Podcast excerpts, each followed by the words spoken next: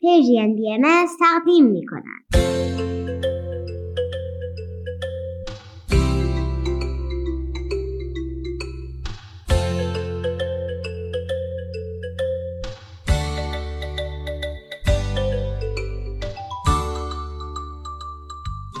سپیدار و ویست.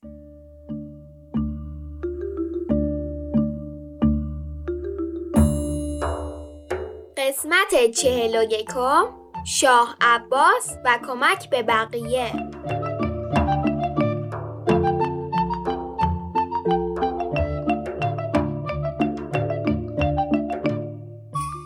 سلام بچه ها، روزتون بخیر. سلام، خوبید؟ امروز هفدهم آذر ماه هزار و چهارصد و یک خورشیدی و هشتم دسامبر دو هزار و بیست و دو میلادیه. به برنامه ما خوش اومدید. امروز میخوایم براتون قصه ای رو بگیم که مامان بزرگم شاه سنم خانم از یه همسایه شنیده بود و بعد برای من و خواهرم تعریف کرد.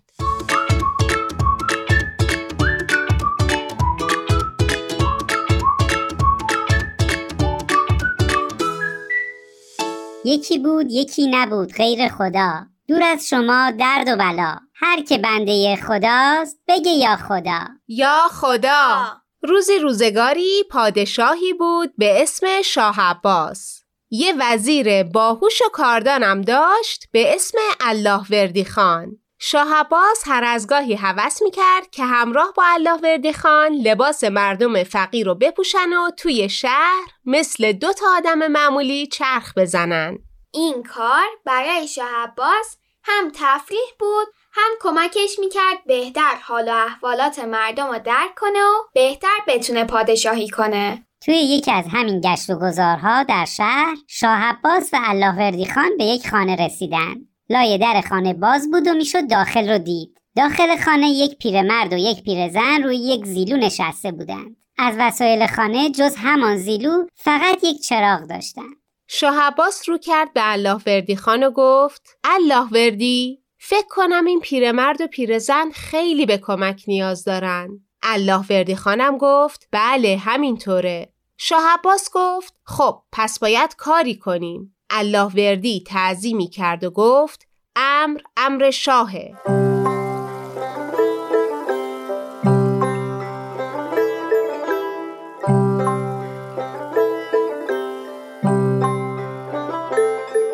صبح روز بعد شاه عباس دستور داد آش درست کنن. خودش یک کاسه برداشت، کف کاسه رو پر از طلا و جواهر کرد.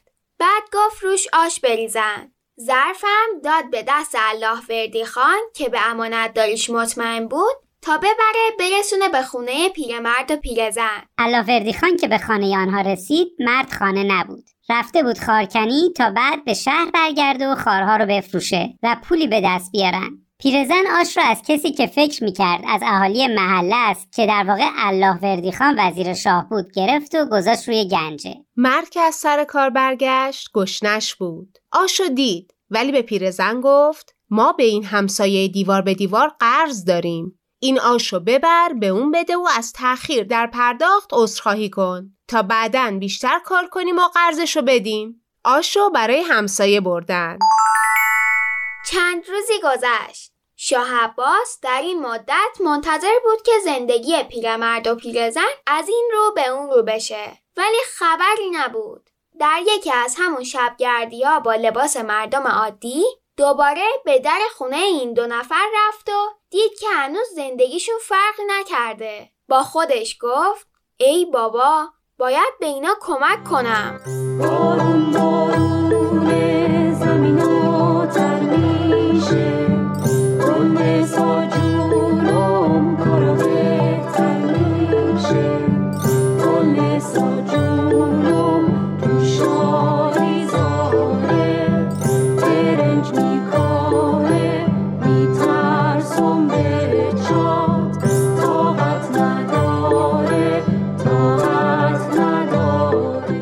دستاش رو از سکه های طلایی که در جیبش داشت پر کرد، از لای در وارد حیاط خونشون شد. گوشه حیاط یه آفتابه بود که زن پر از آب میکرد تا هر وقت نیاز به شستن دستا بود دم دست باشه. شاه عباس سکه های طلا را در همان انداخت. صبح زود که پیرمرد برای نماز از خواب بیدار شد، خواست وضو بگیره. زنش اومد که آفتابه رو بلند کنه، دید که اوه اوه چه سنگینه. چشمش هم خوب نمیدید. آفتابه رو توی جوب دم خونه خالی کرد. ظرف و پر از آب کرد و برگشت داخل خونه. شاه عباس بازم منتظر موند که زندگی این دوتا تغییر کنه، ولی خبری نشد که نشد. پل قشنگی به دستور شاه عباس ساخته شده بود و همه مردم برای قدم زدن به اونجا می رفتن. شاه قاصد فرستاد و به پیرمرد و پیرزن گفت شما هم بیایید ببینید. شاه جلوی راه پیرمرد و پیرزن دو تا کیسه طلا انداخته بود که ببینند و بردارند، ولی اون دوتا که به پل رسیدند به خودشون گفتند چشمامون رو ببندیم و تصور کنیم داریم روی پلی راه میریم که ما رو به بهشت خدا میبره. همین شد که چشم بسته از روی پل گذشتند و دو تا کیسه طلا رو ندیدند. اما بشنوید از شاه عباس که دیگه عصبانی شده بود. قاصد و فرستاد که پیرمرد و پیرزن رو به کاخ شاهی بیاره. وقتی اومدن با عصبانیت گفت مگه شما نیاز به کمک ندارید؟ پیرمرد گفت شاه عباس عزیز، روزی دست خداست، هرچه او بخواد همونه. شاه عباس گفت خیلی خوب، قبول، ولی چرا روزی که خدا براتون از طریق من فرستاد و صاحب نشدید؟ پیرمرد و پیرزن با تعجب به هم نگاه کردن که این چی میگه. پیرمرد گفت شاهنشاها، چیزی به من نرسیده بود که صاحب بشم.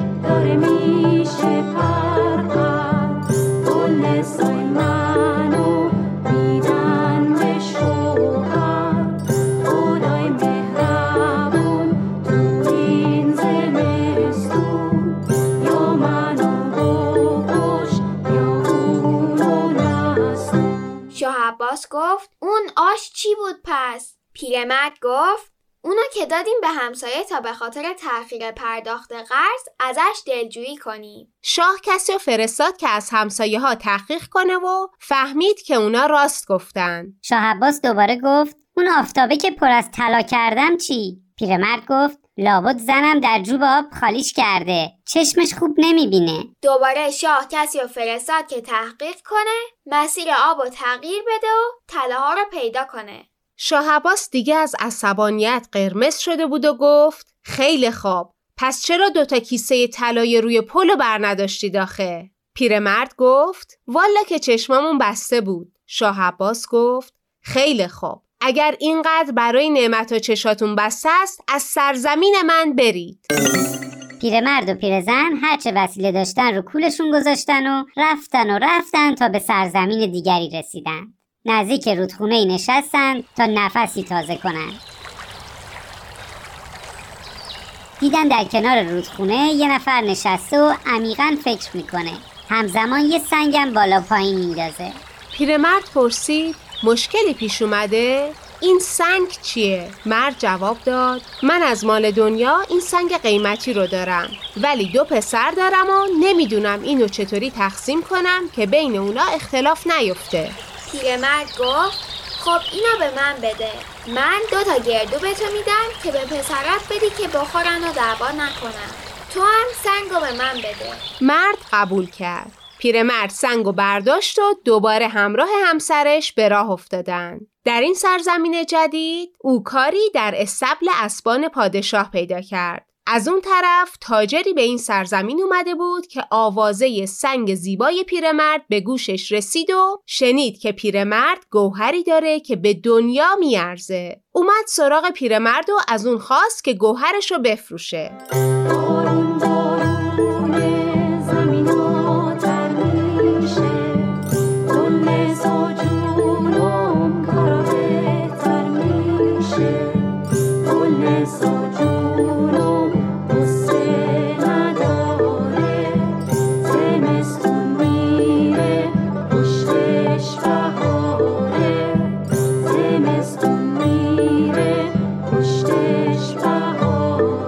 تاجر گفت پیرمرد سنگو میفروشی؟ پیرمرد گفت بله. تاجر گفت چند؟ پیرمرد جواب داد به انصافت. خلاصه درد سرتون ندم. دست آخر پیرمرد سنگشو به قیمت بالایی به تاجر فروخت. تاجر بعد از معامله به او گفت تو مرد خوبی هستی. در زندگیت کسی رو جز همسرت داری؟ برادری یا دوستی؟ پیرمرد جواب داد نه. تاجر همانجا پیشنهاد داد که اون دو قسم برادری بخورند و اگر هر کدام زودتر از دنیا رفتند مال و منالش به دیگری برسه. پیرمرد پذیرفت. کمی بعد به تاجر گفت راستشو بخوای برادر، این گوهر گرانبها رو من به بهای دو گردو خریدم. تاجر از وحشت پولی که بابت گوهر داده بود سکته کرد و همه ثروتش به پیرمرد رسید. پیرمرد و پیرزن که حالا به ثروت زیادی رسیده بودن پولاشون و بار شتر رو اسب کردن و به خونه‌شون در شهر شاه عباس برگشتن.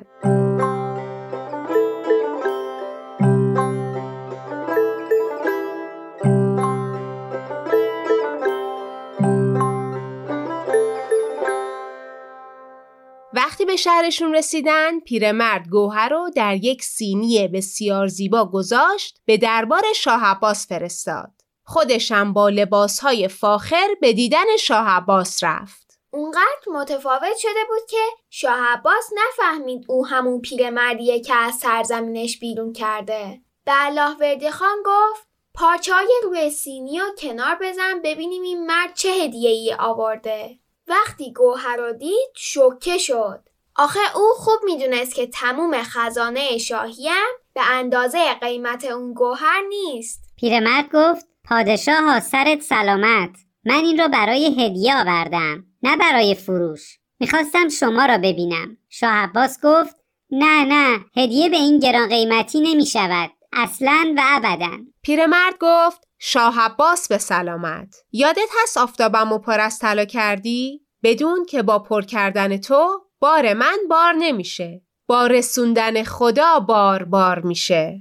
شاه عباس که پیرمرد رو شناخته بود و ازش درس زندگی گرفته بود خیلی ذوق کرد. او و همسرش رو دعوت کرد که در یک عمارت زیبا در همسایگی قصرش زندگی کنند. اونجا پیرمرد و پیرزن تا آخر عمر خوردن و نوشیدن و به مردم کمک کردن.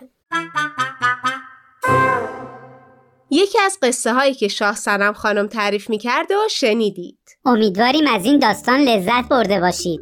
روز خوبی داشته باشید. فعلا خداحافظ.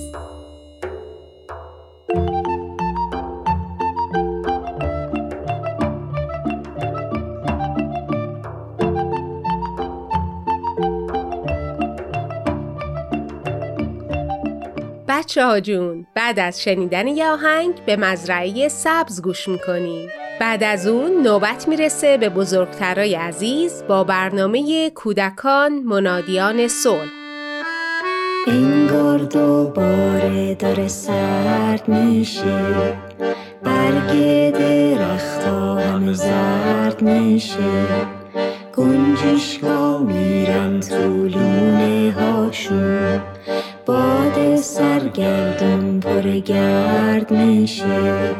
پاییزه پاییزه پاییزه، بارون آروم آروم میریزه.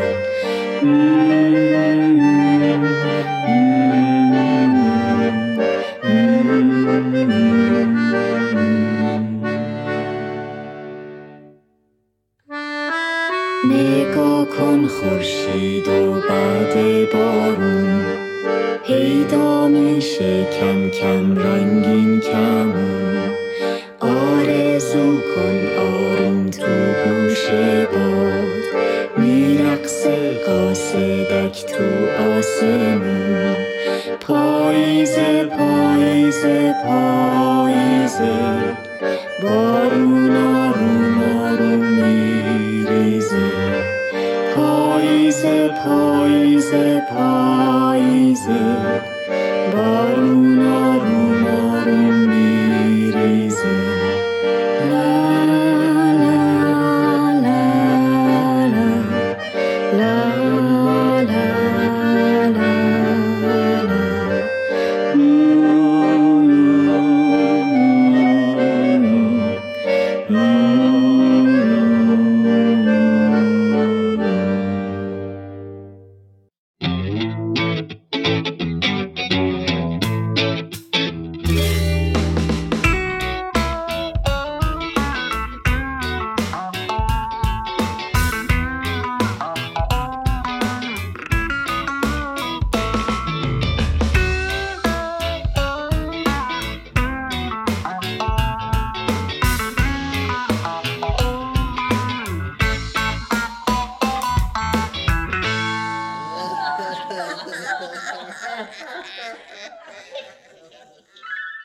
یکی بود، یکی نبود.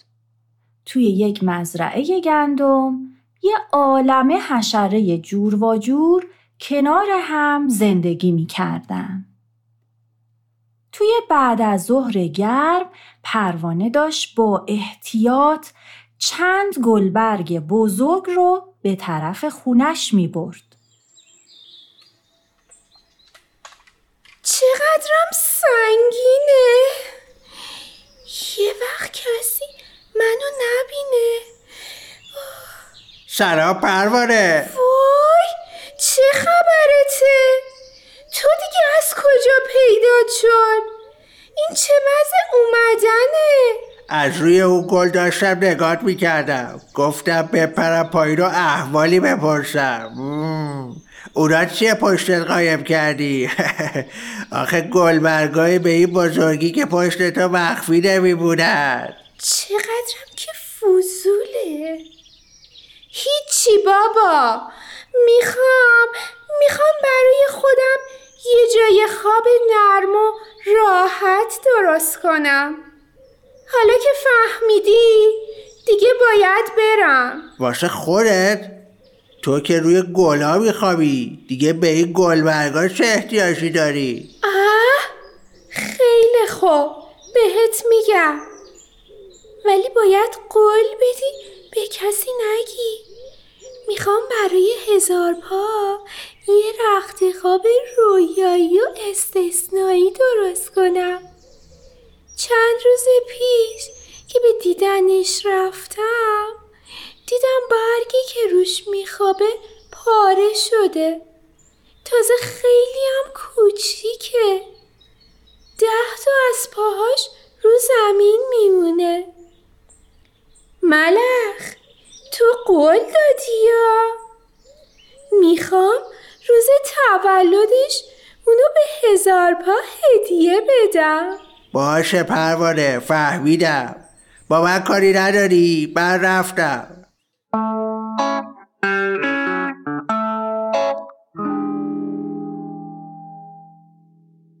نزدیک چمنزار ملخ به شبتاب رسید که داشت روی چمنها استراحت میکرد. ای شبتاب، چطوری؟ چه خبر؟ سلام ملخ، من خوبم، خبری هم ندارم، دارم کمی استراحت میکنم. راستی شبتاب، تو میدونی کی تولد هزار پاست؟ راستشو بگو، چی شده حالا اینقدر به فکر هزار پا افتادی؟ آخه میدونی پروانه داشت واسه هزار پا یه هدیه ویژه درست میکرد. البته گفت این رو به کسی نگم. البته تو که کسی نیستی، تو دوست عزیز منی شبتاب. حالا این هدیه ویژه چی هست؟ منم دقیقا نمیدونم چه شکلیه، اما اون گفت که قراره یه رخت خواب راحت و زیبا به هزار پا هدیه بده. اگه به این هزار پای تنبل باشه که حاضر نیست یک کم واسه راحتی خودش تلاش کنه، ولی شبتاب به کسی چیزی نگی ها. نه ملخ جون، خیالت راحت باشه، تولدش فرداست. بعد دیگه میرم، خداحافظ.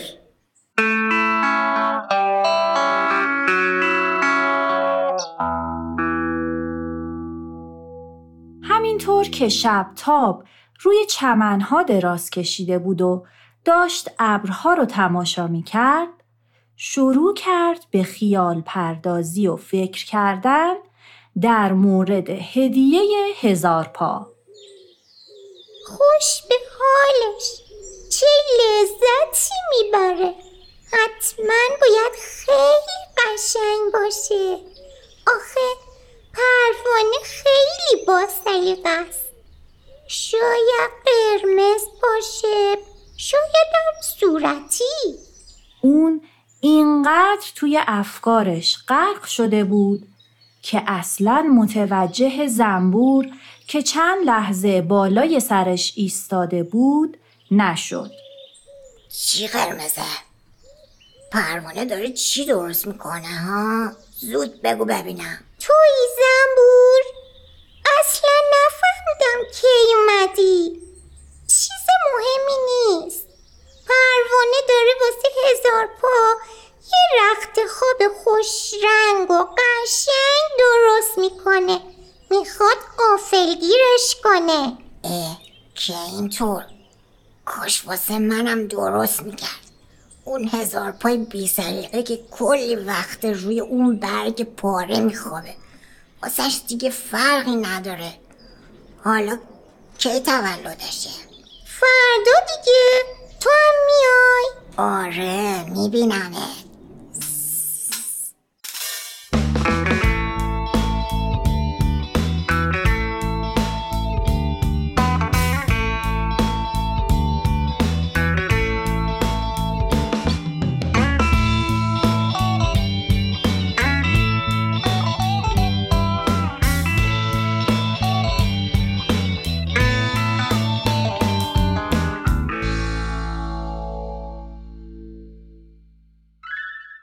امروز روز تولد هزارپاست. همه به خونه اون اومدن تا به دوستشون تبریک بگن و با هم این روز رو جشن بگیرن.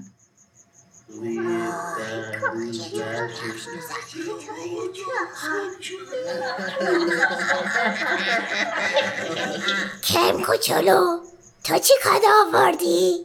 من براش با گل رز لیوان درست کردم. تو چی؟ منم یه پتوی خال خالی آوردم براش. امیدوارم دوست داشته باشه. آه هزار پا جان بیا اینجا بابا جان بیا. بعد رو صدا کردید؟ نکردید؟ ببین بابا جان من حال نداشتم توی گرما بیرون برم، نتونستم برات هدیه آماده کنم، اما امیدوارم همیشه خوب و سالم باشی. بابا سوسکی دیگه کی از شما انتظار داره؟ عوضش پروانه جبران میکنه. آره راست میگه. منم میدونم یک رخت خواب نرم و خوشگل برای زارپاخان تنبل. خوش به حالت هزار پا. هزار پا جون پروانه کلی واسش زحمت کشیده. بی سلیقگی نکن مثل این یکی پاره و داغون بشه ها. حالا پروانه کجاست؟ چرا هنوز نیومده؟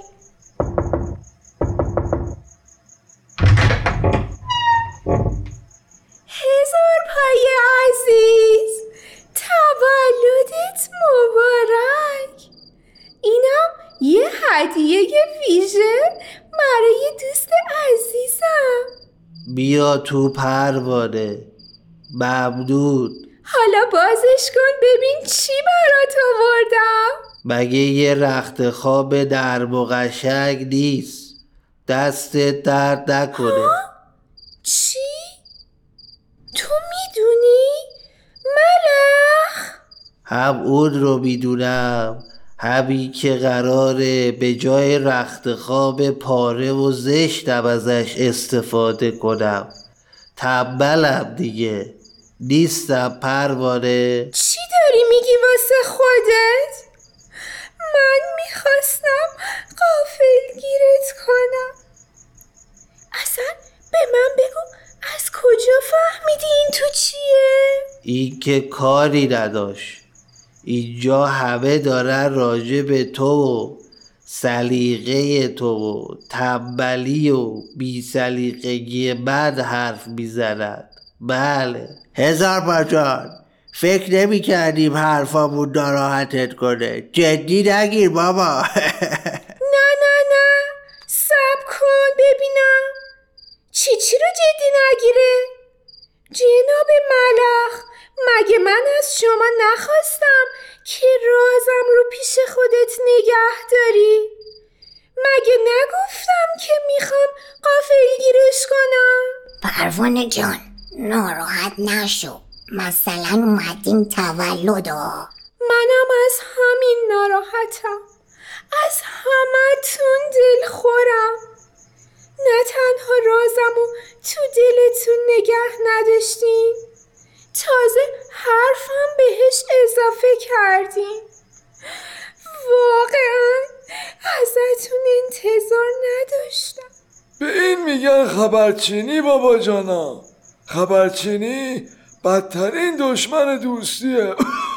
هیچ کدومتون قصد ناراحت کردن دوستتون رو نداشتین، اما اگه کمی رازدار بودین این اتفاق نمیافتاد. راست میگی، خیلی کار بدی کردین. من معذرت میخوام پروانه، پس تو هم همینطور. هزار پا برم همینطور، فقط میخواستم کمی گپ بزنم، شرمنده. ببین منو پروانه، به خاطر این هدیه قشنگت خیلی ازت متشکرم. من زود قضاوت کردم. نکردم؟ چرا کردم. بذار ازت تشکر کنم.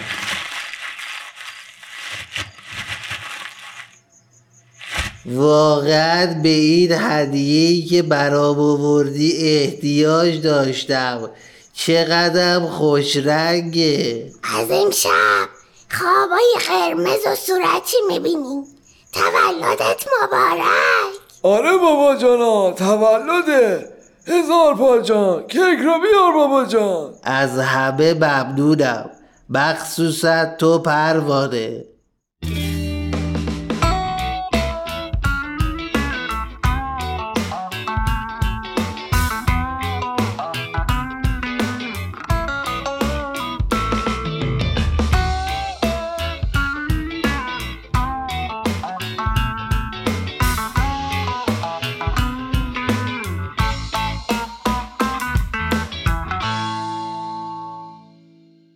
تهیه شده در پرژن بیاماس.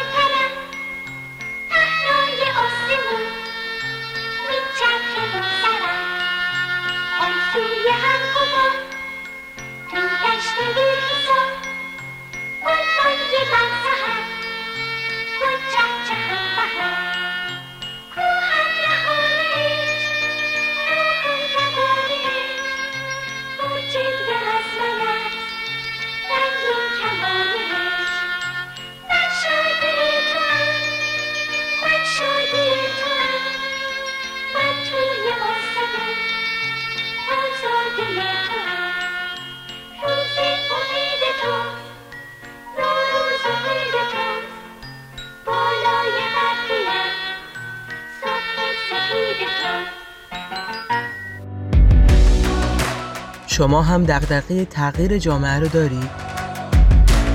شما مثل ما فکر میکنین میشه جهان و اتفاقاتش رو جور دیگه ای دید؟ دلتون میخواد هر از گاهی یه نفر یه موسیقی خوب، یه فیلم عالی یا یه کتاب فوق‌العاده رو بهتون معرفی کنه؟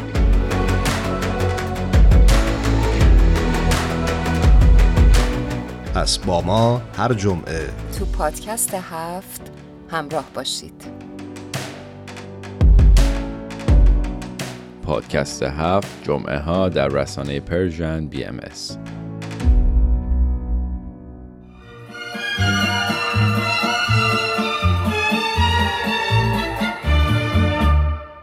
میتونیم همسایه‌های نامرئی و بی‌تفاوتی برای همدیگه نباشیم. میتونیم همسایه‌های فضول و آزاردهنده‌ای هم برای همدیگه نباشیم. یه چیزی هم هست به اسم همسایه خوب. میتونیم همسایه‌های خوب و با ملاحظه‌ای برای هم باشیم و با کمک هم محله‌های متفاوتی رو بسازیم. محله‌هایی که نه مجموعه‌ای از قلعه‌های محکم برای پناه گرفتن، که فضاهایی باشه برای دوستی و محبت و حمایت متقابل.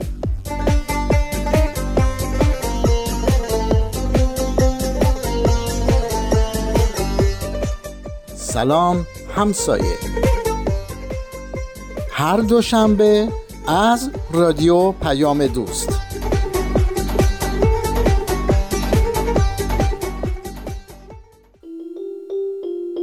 کودکان منادیان صلح.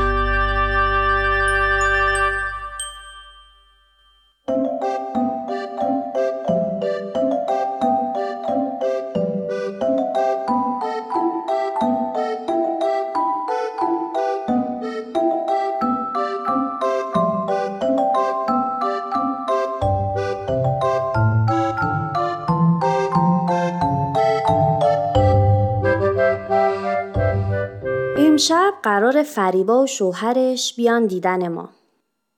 من، فریبا و سعیده دوستای صمیمی دوران دانشجویی هستیم.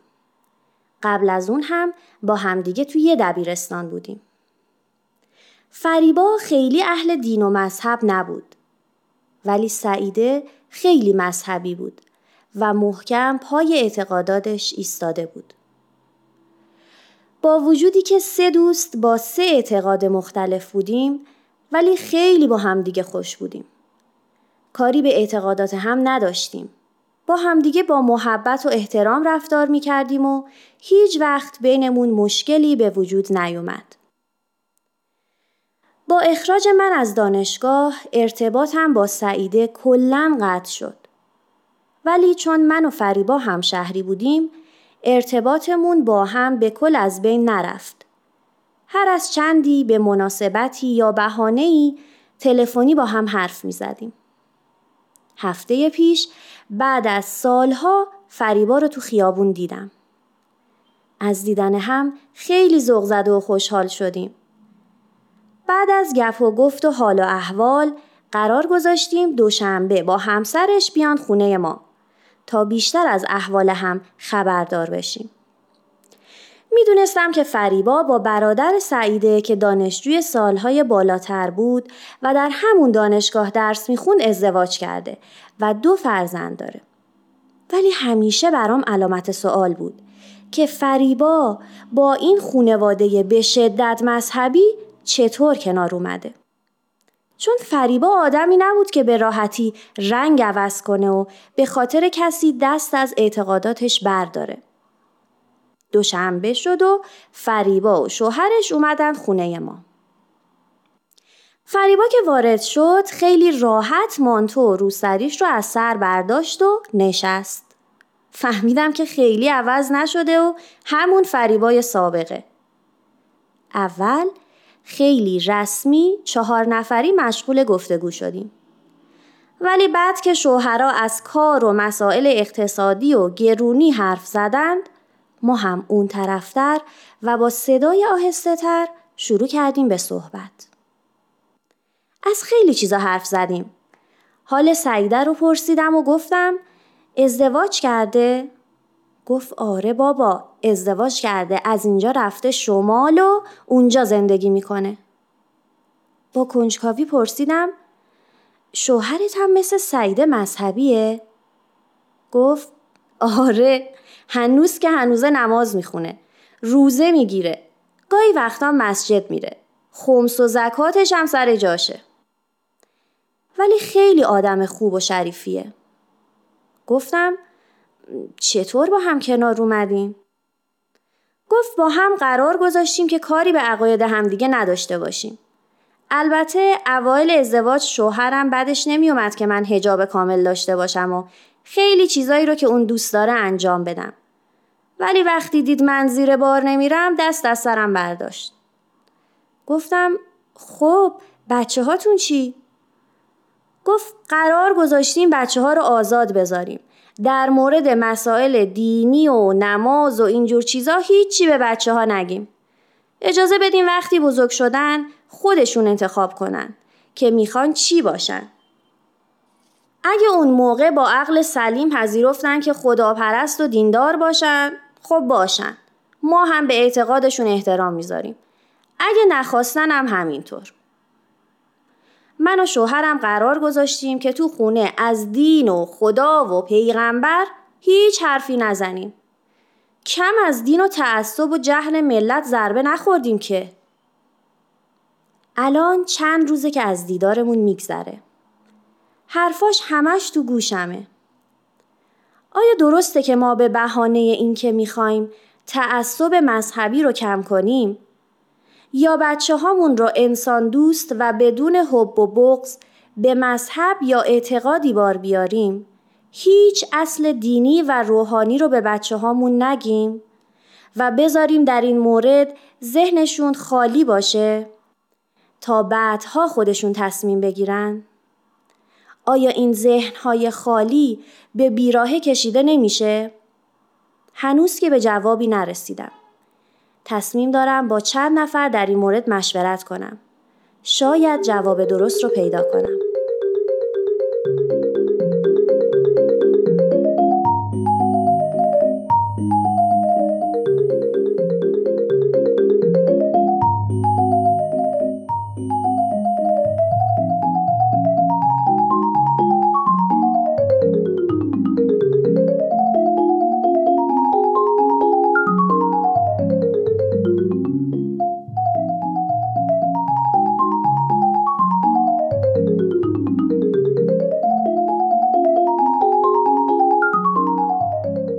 درسته که فرزندان ما مثل ظرف‌های خالی نیستن که ما هر طور مایل بودیم پرشون کنیم و خودشون در موقع تولد فطرتاً و ذاتاً چیزهای زیادی مثل استعدادها، توانایی‌ها، ارثیه ژنتیکی و قابلیت‌هاشون به همراه دارند، ولی ما نمیتونیم با این بهانه و یا تصور که طبیعت ذات طفل کار خودش رو میکنه فرزندانمون رو به حال خودشون رها کنیم.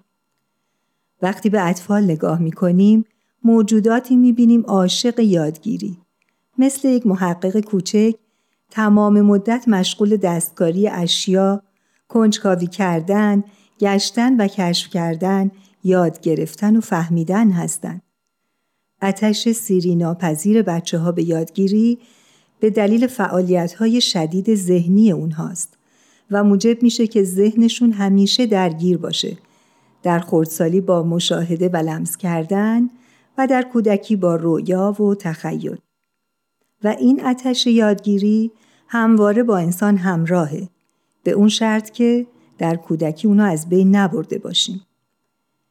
این که ما جواب کودکان رو ندیم و اون رو موکول به زمانی کنیم که خودش بزرگ بشه و بفهمه و یا اصولاً از آموختن مبانی و اصولی که بتونه پایه‌ای برای آموزش‌های بعدی باشه محرومش کنیم، یعنی اینکه ذهن و فهم کودک رو به مخاطره انداختیم. مخاطره فهم هر ناسوابی به جای حقیقت و ثواب. حالا تصور کنید که ما راجع به دین و مسائل روحانی هیچ چیز به کودک نگیم و اجازه بدیم که به زعم خودمون خودش که بزرگ شد به نتیجه برسه. آیا وقتی با ذهن خالی از مسائل روحانی وارد مدرسه و یا هر محیط اجتماعی دیگه بشه و با هر چی که در محیط هست پر بشه، دیر نخواهد بود؟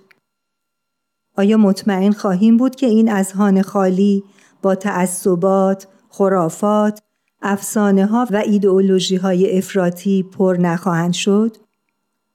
حضرت بهاءالله می‌فرمایند: آنچه از برای اطفال در مقام اول و رتبه اول لازم است، تعلیم کلمه توحید و مشارع الهیه است، چه که من دون آن خشیت الله حاصل نمی شود و در فقدان آن صد هزار اعمال مکروهه و اقوال غیر طیبه ظاهر گردد.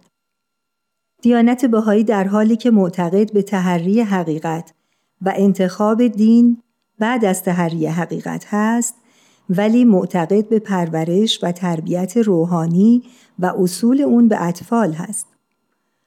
پایه‌های درست این نوع تربیت باید از کودکی گذاشته بشه. نباید ذهن کودکان در مورد مسائل روحانی و دینی اونقدر خالی باشه که هر آموزه غلط و نادرستی به جای دین بتونه در ذهن اطفال بنشینه. ولی تأکید و توجهی که باید صورت بگیره اینه که این آموزش‌ها باعث ایجاد تعصب در اونها نشه. در حال حاضر شاهد این هستیم که در فقدان اصول صحیح چطور کودکان و نوجوانان جذب گروه‌های منحرف و افراطی میشن و به بیراهه میرن.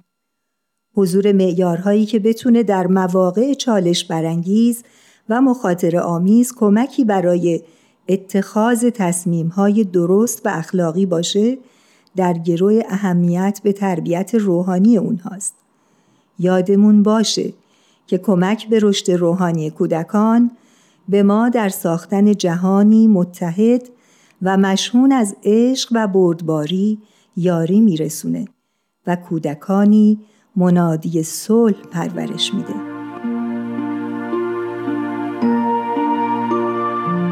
پروردگارا، قلب صافی چون دور عطا فرما.